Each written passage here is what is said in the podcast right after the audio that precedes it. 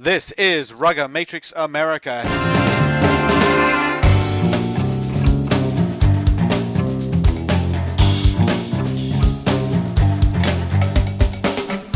Hey, welcome to the show, everybody. This is Alex Goff, editor of Goff Rugby Report, uh, joined by, as usual, Bruce McLean, who is uh, a, an emperor on a, of his own kingdom, and Pat Clifton from RugbyToday.com. And uh, welcome to the show. We're talking about uh, national team, men's national team, and a bunch of other things that's sort of circling around that. Um, and happy Father's Day to everybody. This is uh, we're just sort of just coming out of Father's Day weekend, so happy Father's Day to everyone. Uh, and we are talking about the U.S. national team. We're just coming off the USA losing 37 to 29 to, to Japan, and the week before they lost 24 to 6 to Scotland. Um, and and I don't know, guys. It, I actually I do know. I do know how you'd feel about this, but it's getting old to say, well, that's encouraging. It's been getting old to say that. Um, uh, it, it, they, they to play better. There's no doubt about it. They played better against Japan. The attack was on point. They were actually breaking the game line. Now, how much of that was Japan's not as good as Scotland? I don't know, but Japan's a pretty good team.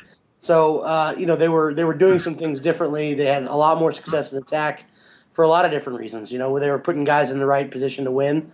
Um, and defensively they were it wasn't even close. It was night and day at certain points of the game. That I I've got to you know leave that out there. Uh, that they were fantastic. Certain points of the game, their their line speed was great, and they weren't giving Japan any opportunities. A couple of those, you know, areas where they were creating a lot of pressure that generally turn into turnovers didn't, you know, and one comes to mind specifically for Japan in the second half where they took a broken play and scored when you know eight times out of ten that possession probably results in a knock on in a scrum of the United States. So I, the United States played better, but at the same time, uh, you know they've eventually got to get over that hump, and um, you know, I think everybody in the U.S. rugby community feels like that time is now and not any time forward from here. I thought we let two massive opportunities go begging. Um, you know, those are World Cup opponents, and against Scotland, we didn't show up. It wasn't even like watching a game. And against Japan, it definitely was an enhanced performance, definitely was a better performance. But the, the fact of the matter is, the scrum has been an issue for now five years. This isn't this isn't anything new. The last time our scrum was effective was when we played against Canada going into the qualifying matches when Emerick got the red card. Our scrum was very effective then. That's the last time it was very effective. It was Ooh, it was serviceable was against Uruguay. It was serviceable against Uruguay in the in the 2011 World Cup qualifiers. But since and and but since then, it has been nothing short of causing us losses over and over and over and now it's spilling over into into the lineout. And well, uh, Pat, Pat, you had uh, a question there. Who who was in that front row then that we lost or don't have? Uh, Mike MacDonald was in there, as was uh, Will Johnson, and uh, Jake Sprague was getting involved. You know, in in that year, there was a lot of talk about a really deep front row, and then we started to lose those guys. Mate Mate Moeakiola. He was, yeah, he was involved as well. Um, that's that's the point I think I was driving at is that yeah. you have a guy who had a, a pretty long career professionally um, in Europe, and you had another guy who, um, you know, spent more than a cup of coffee in Europe, both in the front row. And now you don't. I mean, you've got Eric Fry as your only professional, um, and I, he still seems to be struggling to the transition to play prop. Period. He's pretty good around the park. He's a big body, so everybody wants to give him a chance. But uh, you know, I don't think he's a prop at heart, and I think that's starting to be glaringly obvious, and it's pretty hard to to force him into that into that round hole. It's starting to spill over into the lineout, Bruce. You say, and and I think that there might one of the things that combines now, both. I these. thought the line yeah. out drive. I thought the line out drive was good. I, I think that what They're, just, they're losing throws, right? They would get Well- they got contested successfully. hookers hookers lose confidence based on scrum and line out, and then and then so do packs in general. The the thing about the scrum that's so important to rugby is that it's the one thing the pack does eight on eight. You will find that quality front rows, quality scrummaging teams can lose a game twenty to seventeen and still talk about the scrums. They love scrummaging teams that are really good at scrummaging love doing it. They love talking about it. They would rather win the head count than the scoreboard. Not rather win the head count than the scoreboard count, but the win isn't as satisfying if they're not winning the head count. The U.S. drove lineouts pretty well. I, I thought that there were. I thought it was a great move to use Clevermore as a jumper. He's a fantastic jumper, and and I think he gets into the air well, and he's and he's and he's and then I, they went away from it, and uh, and it didn't work. Was the lineout as a whole really a problematic, or are we all just saying that? Well, I think that when you have resulted in a draw. Well, when you have no scrum, you need your lineout. I I get mean, that, but I'm saying the the the the lineout isn't a it hasn't been a chronic problem, and it's not a chronic problem. Well, that's that's the And- they had one It- it- bad throw that resulted in a scrum that resulted in a try, which I think is why the they, lineout's been they, fairly. they quick. lost. No, there were- how, how many how many throw-ins did they, lose? They lost. I, They I didn't seven. count, but they lost enough. They lost enough to make a difference. Yeah. It, when when you're playing, here's the deal: you don't want to lose any scrums, but you'll get a free kick or two here and there. So or whatever. You're gonna take. That's gonna happen. So you, you may get six to eight scrums in the game that are yours, and the opposition has about the same amount, and you know you'll give one back and on a penalty or a free kick or a, or a, something stupid happening. On a line out, you may you know you'll have 13 or 14. You should you know you may lose one or two, and that's it. That's what you're supposed to do. You're supposed to be 95% in your scrums, 90 plus percent in your line out. That's what you're supposed to do. It's your we- job. That's what we, you suppo- That's why you have hired. the expectation that the Eagles are going to win, uh, you know, 90, 95 percent of their lineouts, and they rely on the lineout to attack. And when they got they got one nice little lineout on an attacking position in the second half, and they scored a try from it, uh, they can't afford to lose those lineouts. They can't afford to lose them on their own five meter. And they Well, and- yeah. and, and that that was a bad throw, but they can't afford when when they've got a line out in the opposing half, and and and oh, I watched. I remember this last year as well. Uh, l- looking at um, a line out and saying, "All right, great. Uh, the Eagles are in a good position here because they've got an attacking line out. They win this." They're going to be attack, able to attack well, and then they don't. They lose it at critical moments, and that worries me. Well, And- I also Sorry. look at the lineout, and I also see uh, the first try of the game coming off of really good pressure put on a defensive lineout. I also see that we got you know two or three penalties off of lineouts. We were awarded two or three penalties off of lineouts.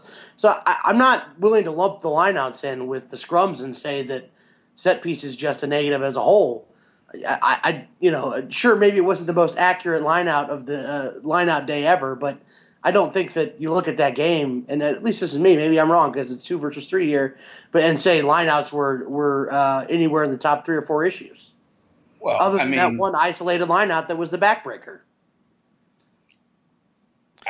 I, look to me, it, it's just the way I coach. It had nothing to do with anything else, and a lot of people coach differently. You set your platform on scrum, line out, restarts, and defense. You have got to have those locked down. Then you play rugby, and your second part is to pressure the opposition in each of those things. So you don't want so when when you scrum against the U.S., you're guaranteed good ball we had had a really good pressure line and some good things happened. And I think that Dolan made a great read, and I And, don't, uh, I don't can- even know can if I- that was on. Our, I don't even know if that was on our line out. It was well. But That's I the, think it was on the, our ball. That's the correction. It was actually a USA throw. It was a lost Yeah. line out. So Okay, it's my- and, my and that's great. That's great that it turns into a try, and that's that's a good play. Um, so it's a lost line out that turns into a gain for the USA. So you, I mean, you have to point out if you point out lineouts and say, well, that that cost them. Um, that one obviously didn't cost them. It actually turned out okay. Um, but it's something that we have an expectation of, and I think that uh, Japan did a pretty good job of of guessing or figuring out where the jump was going to be and sending up a tall guy to contest that throw. So you know, I, I think you have to put it partly on Japan, and they did well. well uh, the Japanese lineout coach is Steve Borthwick, who is one of the most astute lineout people in the world. So he is he's excellent at video analysis. So you know the U.S. needs to have a better menu. Now I, I thought they changed up things pretty well early on, and things were going. And I just think that as the game got away from them a little bit, they started to go deep too often. And you know, it, number one rule is win the ball. That's the number one rule. I know you want to win the ball at specific areas in the line out, but every time teams do that, they get themselves into trouble. Win the ball. It's a really good rule of thumb. And you saw it in England and New Zealand that they would go to the front and drive the hell out of it, and that's what they just did. And they did it over and over and over. And then when you gave them the middle, they took it, or you gave them the tail, they took it. But they certainly didn't try to force a square peg into a round hole. All right, so, and that's on Scott LaValla, whose uh, job it is to make the calls on the line. Well, I, I think that there's, there's there's a lot of. I'm not putting it on anyone. The lineouts lineouts are a choreography and there's a there's a limited menu when you go into a game. You don't have a lot to choose from, and you and it is a choreography thing. And there's a lot of there's a lot of moving parts, and the U.S. has a great lineup. They really do, and they and they have the capability of having one. They they change personnel, and sometimes when you change personnel, it doesn't take a whole lot to have you know a tenth of a second or half a second in timing that that's the difference between winning and losing a ball. So you well, can't think, really that, put it on any one point. person. That, that, I just want to jump in. I think that's a very good point because, you know, we talk about different moving around and the, uh, uh, you know, Danny Barrett, I thought played well, but Danny Barrett has a lifting job now in the lineout that is something that Lou Stanfill was doing. So that, that, that does change exactly what that timing is. It changes the dynamic, something perhaps hmm. we don't think about. I, I, didn't I didn't watch it close enough to be able to say who did what. I, I watched the game on the computer live, so I didn't go and watch it again. I drove home all day, so I I can't tell you who did what or whether Danny Barrett was lifting well or Louis would have been better. I that part I couldn't tell you. I thought that things went great in the beginning, and then, then things stuffed up a little bit. And like Pat, it wasn't the end of the world. But in a game that the way it was going, it was the end of the world because it was sure. what they needed. You, it's like there's certain things like Chuck Noll used to say that whatever it takes, that's what the Steelers did. Sometimes the offense wasn't working or the passing game wasn't working, or the running game took over, or the the defense wasn't working, well then the attack took over and they had to score touchdowns. It's just whatever it takes. So if something's sputtering, then guys have to step up and do it in another area. Right. The the late great Chuck Noll uh, just recently passed away. So, uh, you know, rest in peace, Chuck. Great, great football coach. Uh, all right, I, I was sort of spilling out into another um, decision. I wanted to talk about uh, a decision late in the game, but before that, I did want to point out. Um, talking about the scrum, and I maybe it's it's me being picky about stuff. Uh, Japan scored on two scrums, and they committed a penalty on each of those in that their uh, their flanker reaches around and grabs and bound on to USA flanker. One time it was Todd Clever, one time it was Scott LaValla, and bound him into the scrum. That's illegal. That should have been a penalty. That should have been called. Um, late in the game, Alex, I will tell you right now, that is my pet peeve of international rugby and professional rugby in general. The, what they let these flankers get away with, they let them get away with complete utter murder. It's a joke. The scrum is gonna the scrum is gonna get legislated out of the game if they keep allowing it to happen the way it is. Also, the tight heads are going in, crouch binding, and just yanking down on the tricep of the loose head. The um, it, it, it these guys, these fat bastards aren't going to understand that when they don't have a job anymore because we go to rugby league scrums, it's because of all this crap. Same with the coaches. They're freaking cheats, and they got to cut it because it's ruining the game.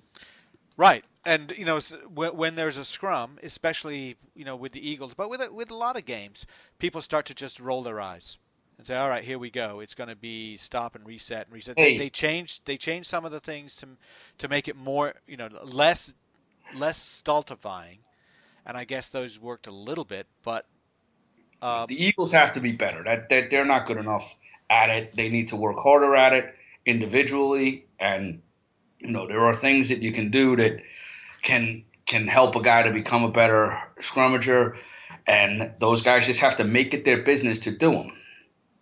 You're, and, you're coming from a coaching perspective, and I respect that.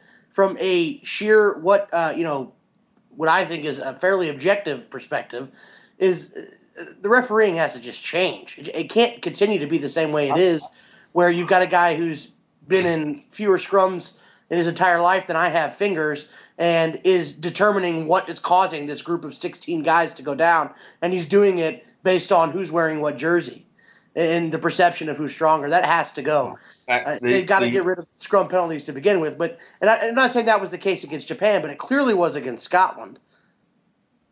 Uh, I'm, uh, not, I'm not. I'm not. going to talk about. Again, I'm not. Spot on though. He, he, yeah. Okay. Uh, but you're the spot referees, on because they, the reputation and and USA has to, has earned their bad reputation and needs to earn a better one. But the reputation has so much to do with it. And you remember, for a while, basketball, professional basketball, was like this a lot. And I remember the story of uh, when there was an influx of Eastern European players, and they would start playing the way that they normally do, and and a referee would say to them, "You may get away with that in Russia, but not here." And and American players would get away with stuff that Lithuanian players would not be able to get away with, and it's really very much in evidence in uh, in international rugby that even if a player playing for the United States has played uh, for 20 years, he's looked on as someone who doesn't know what he's doing, and is is penalized as a result. All right, I'm gonna I'm gonna go into this a couple little bit. Um, the referees the referees do have to get better. There's no doubt about that.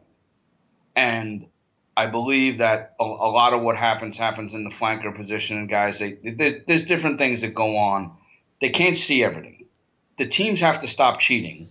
Number one, the referees have to put them in the bin. Number two, stop the to do what Nigel Owens did and just say you're ruining the spectacle, and I'm going to just put you all in the bin and just play 12 on 12 because you don't need them. They're ruining the game, and so that that has to end. Now, the perspective of the U.S., you know, they're not getting the calls. That's nonsense.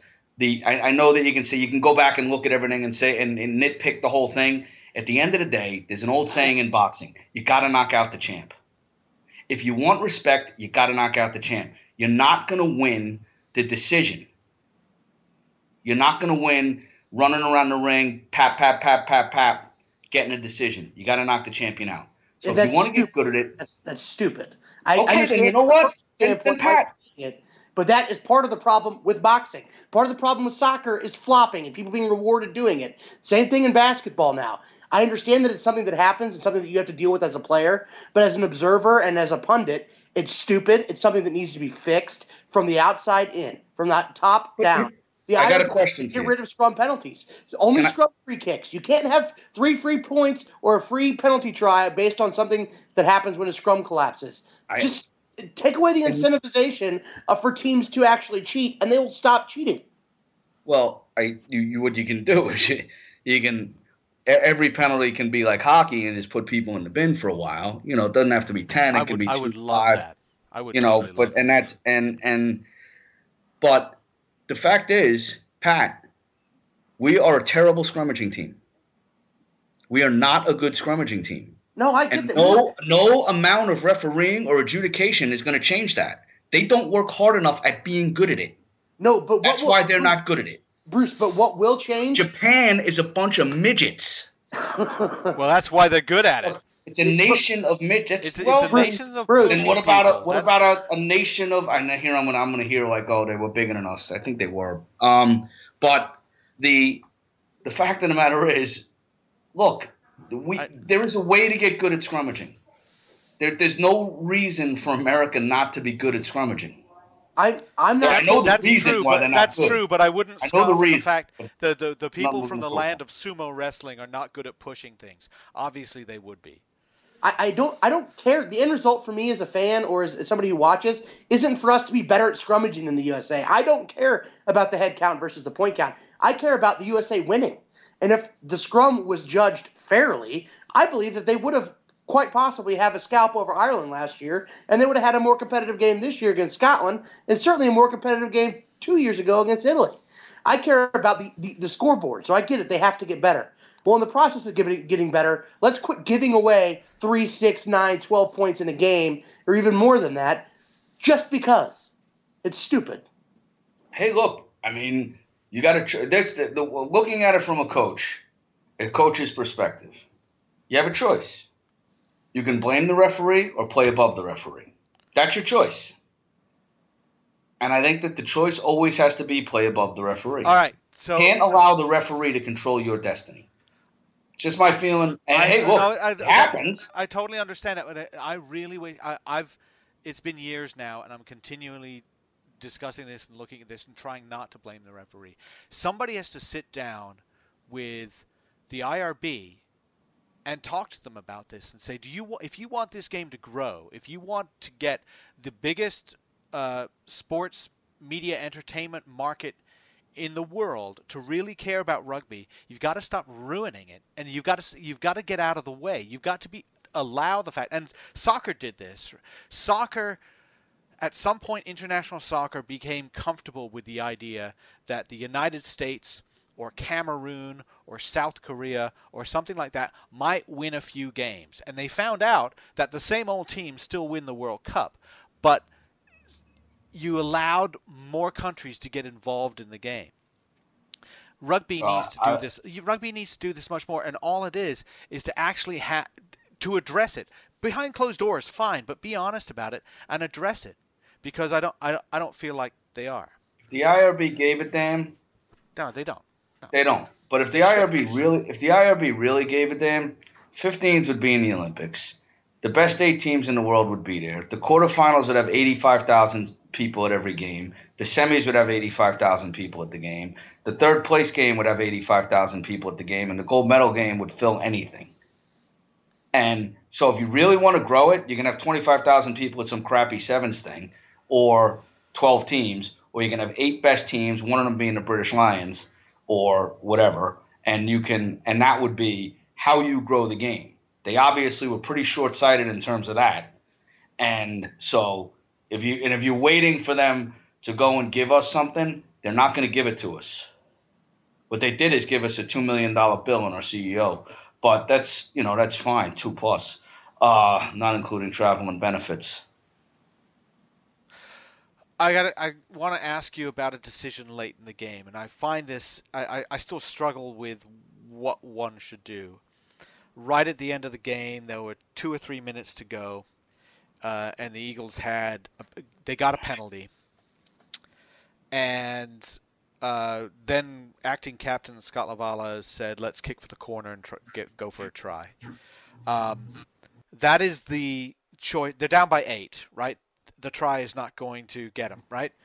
Or, or do you go for points because a successful penalty kick would have put them within uh, seven points. They would have gotten another bonus point in the standings, and and understanding that either either decision you have to score twice in order to win the game. Um, I'm leaning toward the idea that they probably should have gone for post because you could do it quickly, and then if you're up, then you try and quickly score a try. Whereas if you if you try to score a try, um, you know you can have a time wasting situation. Um, in the end, they they knocked the ball on, and uh, although I think I think a Japanese leg was responsible for that, but they knocked the ball on, the game was over. Um, what do you think about that, Bruce? What would you, you want to go first? I, I think you're. I, I think it was a mistake. I think it was a mistake for a couple of reasons. One is if you get the three points, I mean, the game's over if you miss that, regardless. Just like it was over when Petri knocked the ball on. So it, it, it's you got to succeed at whichever decision you make in order to stay alive. So the kick, I, I, go for the kick because then you get a restart and hopefully you can get the ball back and you continue to play. You got to get the ball back one way or another. That's a given, whatever decision you make uh, off the restart. But generally speaking, and this is from maybe this is an ignorant point of view, but I don't think it is. Generally speaking, a referee's not going to just hand you a shot at goal to win a game. But what they are going to do, and what you see all the time is you see multi-phase possessions keep going for five, six, seven minutes into the death when you're watching a rugby game. So I would rather put the three points up and then put the the destiny in my guy's hands to try and then get a try instead of trying to score a try and then putting the, the game in the referee's hands looking for the extra three points or also putting in that extra effort to get a try. I'll take the three points, which is a high percentage shot, and then I'll take the, the, the game and squarely in our hands um, and not in the referees whatsoever. Instead of us trying to play and hope a whistle's called and we get a shot at goal, I'd rather us just play with one goal in mind, and that's we got to get across that line. I, I like that. I like that. I understand the tactics of it all. I think that just from a player perspective or or stuff, I, I like LaValla's call. We were driving well. Well, we didn't have a, a great deal of offense that was going. You, you do make sense in turn, and I believe me, I thought of this while it was happening. Do you take the three and try to win the restart and hope you get lucky and, and get one where a guy gets it clean and gets a 10, 15 yard break and you start playing a little bit of breakout rugby? Um, I probably would have. I probably would have done exactly what LaValla did, or, or run it, um, and just try to score that try. I, I don't think there was enough time to really do much of anything, and I think you really just it's just a it's a mental thing. Like I think they understood that the game was essentially gone, and that they and had been drive they had been driving lineouts well. I know. I know. Ta- and taking and ta- I understand taking the penalty kick is essentially saying we've accepted that we're going to lose. Suppose they missed it. it. Closer. Suppose they missed it. Yeah. Well. I mean, it, it's just one of those things. Like as a as a guy, as a person, as a human being, you just want to. You know, it's almost like I lost the fight, but I got my shots in. you know, that kind of thing. Uh, not to go back to, to to that analogy again, but um, I just, I probably would have done exactly what LaValla did for the exact reason. And then if we had scored the try, hoped that on the restart. Also on restarts, a lot of stupid stuff happens. They're going to restart if a guy blocks you, and you kick a little high one in front, and a guy blocks you. You know, like when they get that, and you get that kick, and you get a kick for sticks in front. I mean, Wyles kicked. That was one thing that we didn't mention. Wyles, Wyles kicked brilliantly and he was him and Scully. I mean, Malpin played relatively well. I'm not. I don't know what happened defensively. I, I don't. I'm. I'm, I'm not going to say that I remember everything that happened defensively. But man, were Wyles and Scully were money, man. They were freaking great to watch. They were just fun. Blaine, Blaine Scully, Blaine Scully running in support the way he did and being there awesome. to accelerate onto a pass was ter- terrific. And and you know that first try he scored um, you know, Wyles just like three great plays in quick succession, four great plays in quick succession. Um, and Scully was inside him and saw that there was a space outside and looped around in time to get that pass. That was really great. Um, Honestly, I, how great is that? How great is Chris Wyles? Well, that guy, yeah. he, really is an unbelievable rugby. Well, then, He's my, a pleasure I, I just, to watch. I just every wrote about I this. I wanted to ask you guys: Is he the, the best fullback the USA has ever had? Well, I saw the I saw the '87 World Cup clip where um, Lambert scored this crazy try against Japan, right? And and then Nelson, who played for Denver, he was a fullback, um, kicked the kick from the sideline. I mean, legitimately the sideline, bounced off the crossbar and went in. It was um. And Ray, Ray Nelson, for the longest time, held the record for most points in a World Cup by the USA, most career points in all World Cups by the USA um, and and kind of easy to forget him because he played. Do I do I know that? Do I know Do I know if Chris Wyles was the greatest fullback to ever play for the United States? I I if nothing, Chris Wyles is in the conversation of the greatest back to ever play for the United States. Mm-hmm. And you know, it, obviously there's been a there's been a long time of things, and you don't really won't have seen everybody, and, and there's a lot of different eras. But Chris Wyles has been on top class Premiership and Heineken Cup teams, and he's been on a he, he is a great sevens player, and he's a a fantastic Eagle, and he even when he doesn't have his best game, he goes out and hustles and plays so hard and plays with with such aggression and passion that he, he really is just great to watch, even when it's not going his way. Yeah. He's just great. He is awesome. He's like the, the consummate professional in that nothing ever shakes him either. And when he told that referee off, when in in uh, in the game against Scotland, when it should have been halftime, he's like, "Hey, it's not my call, not my call." He looked at him and goes, "You know, like you, bro, you got to be kidding me." They, like, you got to like that in a guy, the guy who's got the guts to say, "You know, stick it, bro. You you're an idiot." And a lot of these referees as actually said they are, and they, they're self, you know, they, they're really over officious jerks, but we can either that's one of Marv Levy's one of his greatest lines. You're an over officious jerk. but uh, that's what they that's what they are. And um, and just on, just on just on Chris Wyles, um, w- one thing I'll complain about Chris is that he doesn't like to give interviews after uh, the team plays poorly, or, or, and and I understand why he he takes it very personally, and he's very good about it. Like you know, a day later um, or a few hours. Well, the thing is maybe. this: is that you yeah. don't want to say anything because you got to remember that you're in camp with these guys. These are your boys. They're your friends. Yeah, yeah, exactly. And and you could privately say to a guy, like, "Are you kidding me? Yeah. Did you let that? Did you acted like that, or you let that happen? I mean, if that, could you imagine that gets said in an interview? You you spend years and years building up your credibility and your character and everything. You could lose that in a second. He's yeah. smart enough to know that.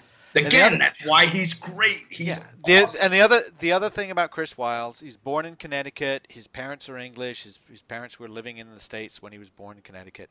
Um, he he was uh, on his way to play for like England A.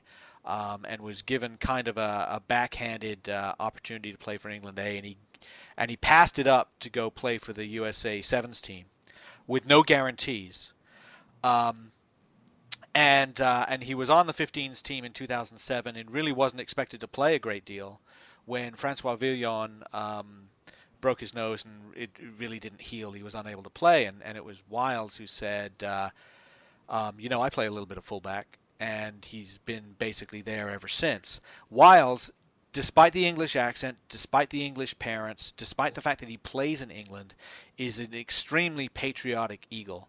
He cares about the USA. He doesn't turn his nose up at it. He hasn't needed to play for the Eagles for years. He's been very successful at Saracens. He could just play at Saracens and cash his paycheck. Um, but he uh, he shows up when they tell him you're getting fifty dollars a day or seventy five dollars a day. He's like, great, yeah, thanks, I appreciate it. And and he uh, and he moves on and he plays really hard and plays hurt, which he did uh, against Japan. Um, and and I I'm all for when people complain about getting hired hands from overseas, and I, I, am all for entertaining that discussion. But um, there are some of these guys who come from overseas. There are good, true patriotic guys who come from overseas and play for the United States. Chris Wyles is at the top of that list. All right. So, uh, oh, one other thing about we, oh, I want to go back to the scrum because just one comment about the scrum because it spills over into an, a slightly different topic. Uh, a lot of the great scrumming teams work together as a unit extremely well. They practice together as a unit. They scrum together time and time again as a unit. Obviously, the United States team does not. They're all over the world. They're all they're in different. Uh, they're in different uh, uh, competitions. So you know you've got guys who are in college, guys who are in club, you know, everything. They don't really work together very well, uh, or or very often. So the answer to that is, you know, should we have pro rugby in the United States? Do we need to push for pro rugby in the United States? Because then we would have more players working on the same pathway in the USA we'd have them perhaps to practice more often, train together in whatever aspect of play. Um, and it keeps getting brought up. Uh, my feeling about the pro rugby thing is is simply that I just don't think it's going to happen. I don't think there's money. I don't think there's enough money for there. I think there's a lot. There's a little bit of money dribbling around, and people think that's a lot of money, and it's not. It's not just. I mean, you, you look back at the correlation of this thing. Japan, last time the U.S. beat Japan was 2003. That's when Japan started its pro league. Japan. I mean, you look at the guys that made all the big plays, um, you know, against Japan Saturday, and they're pros. Scully, Wyles, pros. LaValla making big hits. Samu making big hits, pros. Danny Merritt, uh, you know, even some of the things he did, he's still in a professional contract, playing in a professional setup, albeit sevens. The guys who made, you know, probably the two most obvious errors Saturday, not to pour it on them because they're certainly not the reason we lost, are Phil Thiel and Mike Petri. The knock on at the end of the game that stops the, the chance to, to, get that try and keep the game alive, and the, the, the bad throw in that results in a try to Japan that was a backbreaker. Those guys are domestic guys, and they're not pros. It, obviously, the benefits to having a pro league are huge. Everybody wants one. Are we going to have one? I, I still say eventually. I don't know that it's going to happen immediately. 15s, Pro 15s, I think we're a long ways away from having a Pro 15s competition. But the thing that you know we're probably going to touch base on here is uh, Super Sevens. Super Sevens is a prototype of a, a, a, variation of sevens that United World Sports is looking at maybe taking professional or creating prof- a professional league around. Um, I, in, in, my opinion, it's the closest thing we've got to, to a professional league since I've been paying attention. Um, because you've had a bunch of other, you know, we've had the Utah Warriors. They, you know, the bottom falls out on their quote unquote professional organization. We've got this million dollar tournament that's supposed to happen. Grand Prix Sevens never happens. You've got this National Rugby Football League combine guys, and um, you know, even though I've been uh, kind of uh, threatened to be sued, you know, but kind of like in a hidden way uh, by those guys. Um, you know, they don't, they haven't really done a lot to back up their claims. Uh, they said they're going to have this big competition and they're going to have 30,000 fans in, in, an NFL stadium. They didn't ever have it. They've had a combine, but you know what does that really mean? I think this is the first organization that's ever put its money where its mouth is with the CRC, with USA Sevens, with the Varsity Cup, that says that has uttered or murmured the words pro rugby um, that, that you might have to take seriously. All right, so so Super Sevens is the stupidest idea I've seen in a long time almost as, almost as stupid as arena rugby. Uh, and and and I understand the understanding behind it partly is that you only have a sevens team, so you have like 12, 15 guys because they expanded the bench, right? And one team, so you're not you're not transporting 15, 16 teams around the country to go do a tournament. You're transporting one team to another and back and forth. And you could have, say, a league of four or six or something. But they, they come together. If you don't know Super Sevens, right, it's, uh, it's a 60 minute game. 48. Like 48 minutes, right? Well, 60 minutes sort of total run time, I guess. But 48 minutes of, of action uh, with uh, breaking it up into uh, four periods now. Yeah, four, four periods. Um, my my problem with it is that if I'm a coach, I'm I'm looking at how difficult it is to play sevens. By the way, sevens for for that long, and players do get tired. You have you have to start changing shifts like every minute, 90 seconds, like in hockey, because players are getting tired most of the level of fitness is just not going to be there. So what are you going to do is you're going to waste time. You're going to get ahead.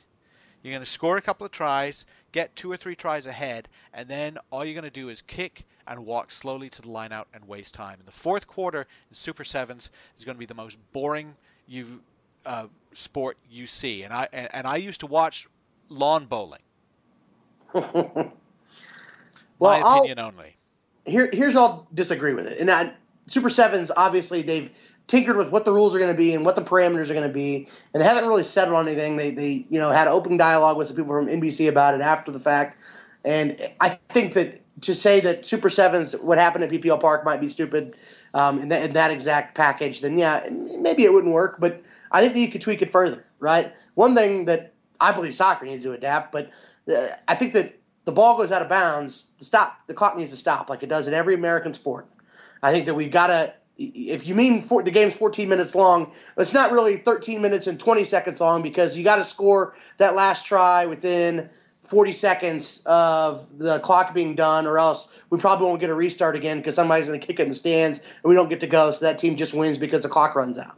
I think that's uh, just a ridiculous way of looking at things. 14 minutes of action should mean 14 minutes of, of gameplay. So, uh, you know, you can look at football in the kneeling situation too, but that's still in a very small part of the game. It's not the entire part of the game.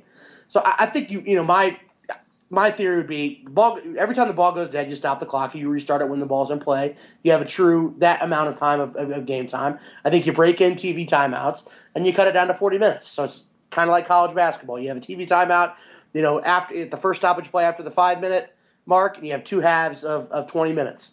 After the five minute, after the 10 minute, you have TV timeouts of each half. So you're breaking in. You basically get five stops. You got 16 players, and each player is playing. If I remember, I, I did the math in a, a, column I wrote, but I think each player is playing on average about 19 minutes of sevens uh, of actual game time within that window. Okay, so here here's the problem I see with that.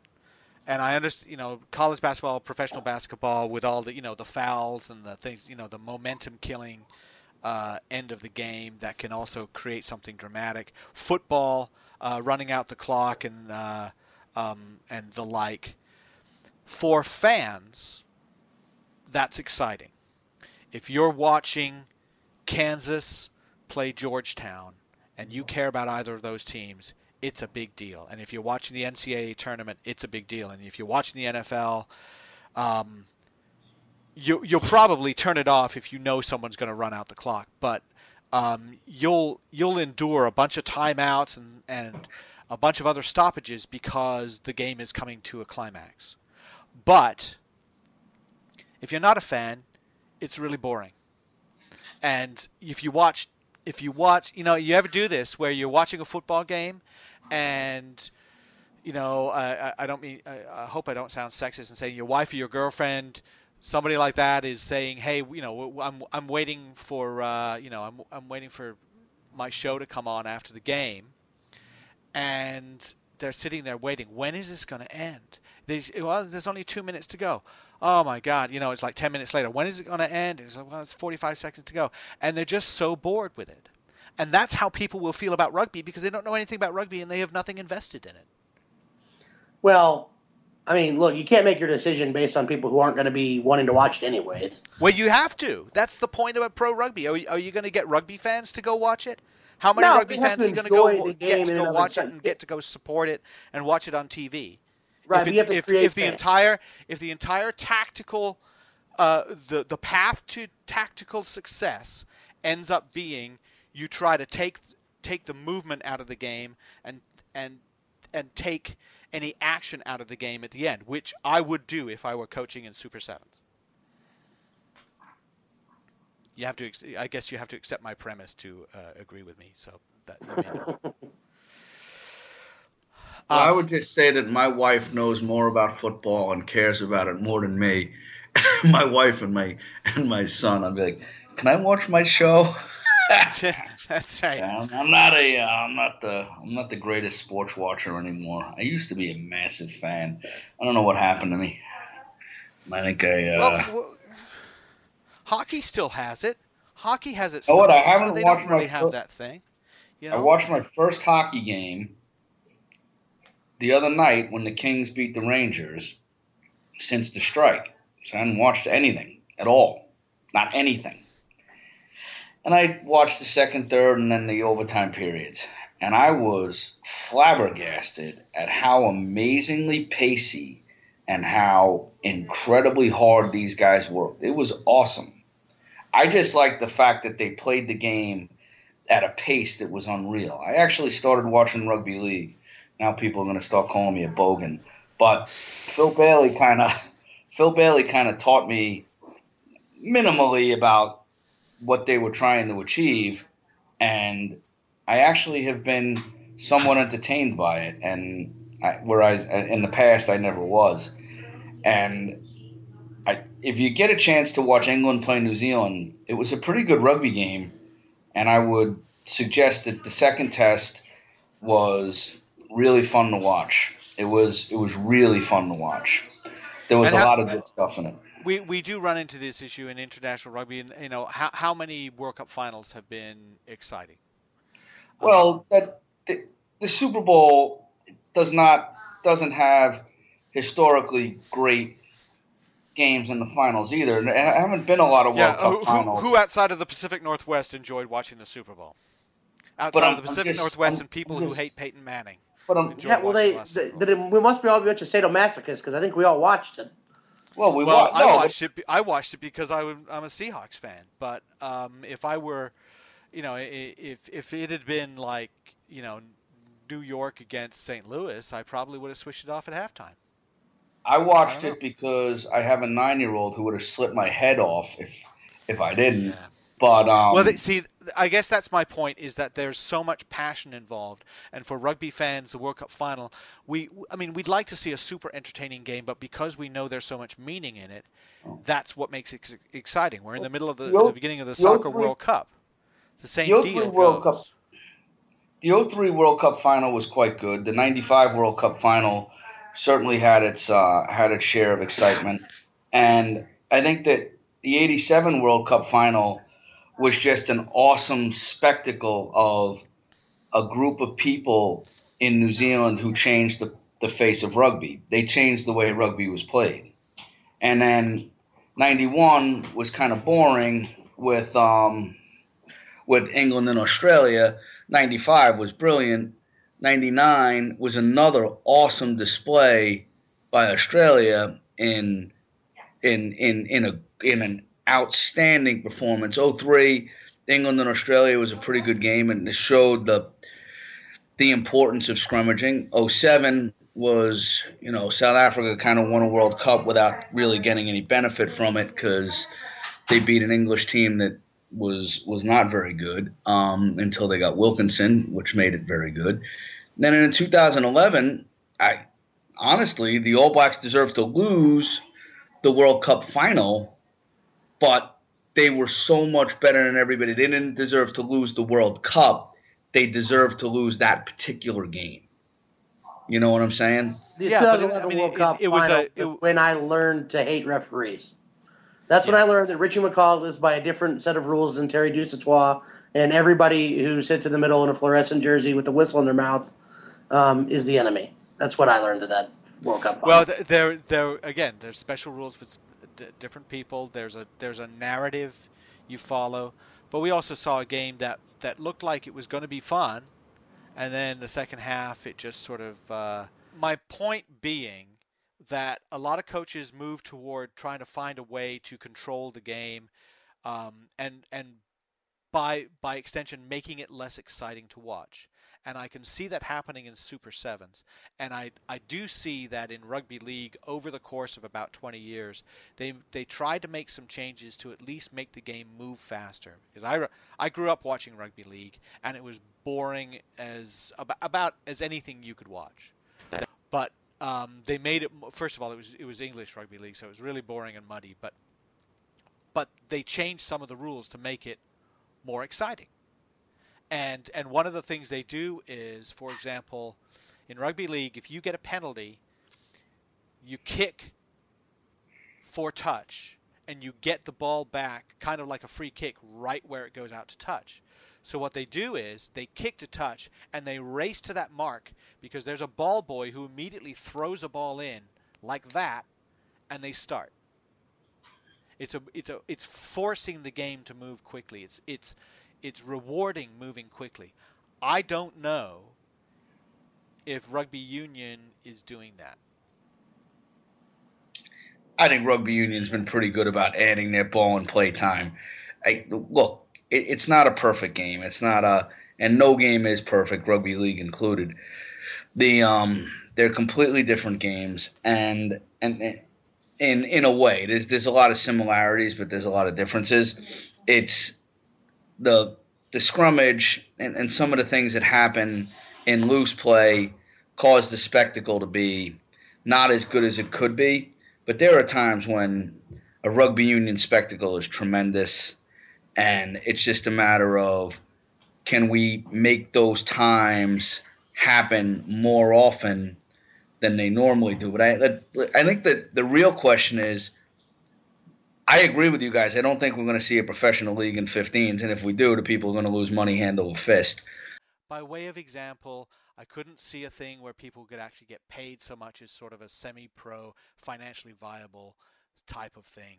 Potentially, maybe I don't know, um, but uh, you know, I think a lot of people, Pat, are excited about the idea of you know a, a, a professional seven circuit, but maybe that's the same deal.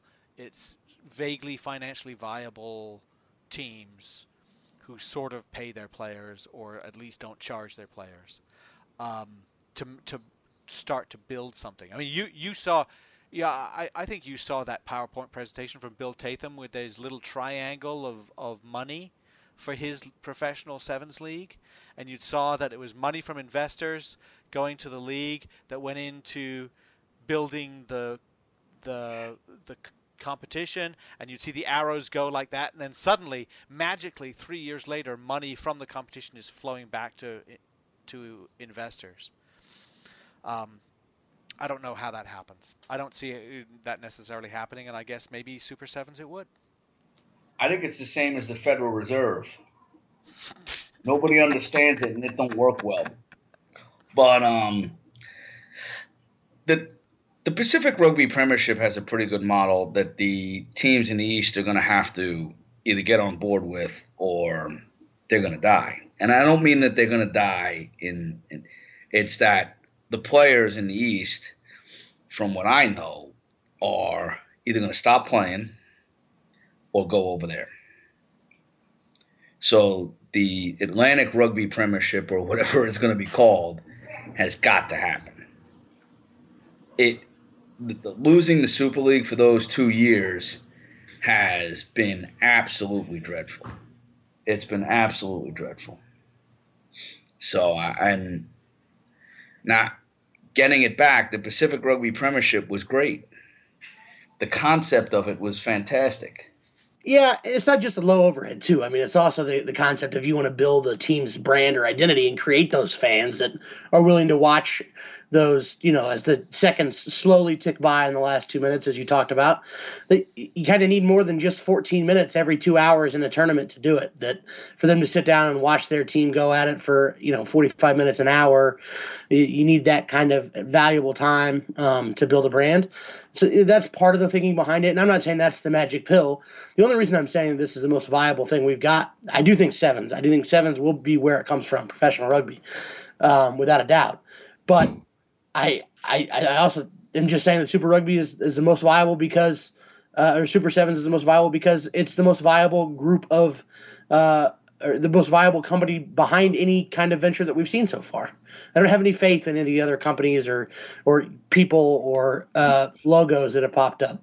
So I'm willing to give Super Sevens uh, more time than any of those other ventures, um, based on who's behind it and the fact that they pulled off uh, a few events of note. I like the logos. Um, well, hey, can I, I, say one thing? Yeah. yeah. Will Holder and, and Justin Hunley love playing it.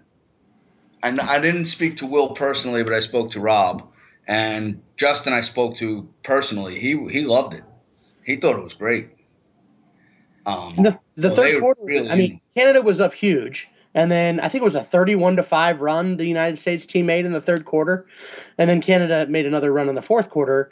So it was, you know, I, I was kind of thinking, I was skeptical early on. I'm like, you know, if they get down four tries, the way sevens games go, this is going to be a nightmare to watch in the second half. And it just ended up not being that case in the one exhibition match I saw. So, I mean, we probably need more of a sample size, but it was, I thought it was pretty entertaining. I, I think in the end, uh, Pat, you make the point that building some kind of brand – so that people care about what they're seeing and they've got to care i mean that's the whole point behind crc and you want to and and the whole point about the efforts that nbc are putting trying to sh- show the usa rugby team is that you you need to care about the team you're watching so that you will sit through the odd boring game or the odd stop start part of a match so that you will still follow them. And on a rugby level there's a lot we care about. Um, but if we want to get more people to care about it, we've got to find some way to get them invested. And maybe it's about branding, maybe it's about naming the teams the right thing, maybe it's about packaging the game the right way, or maybe it just takes time.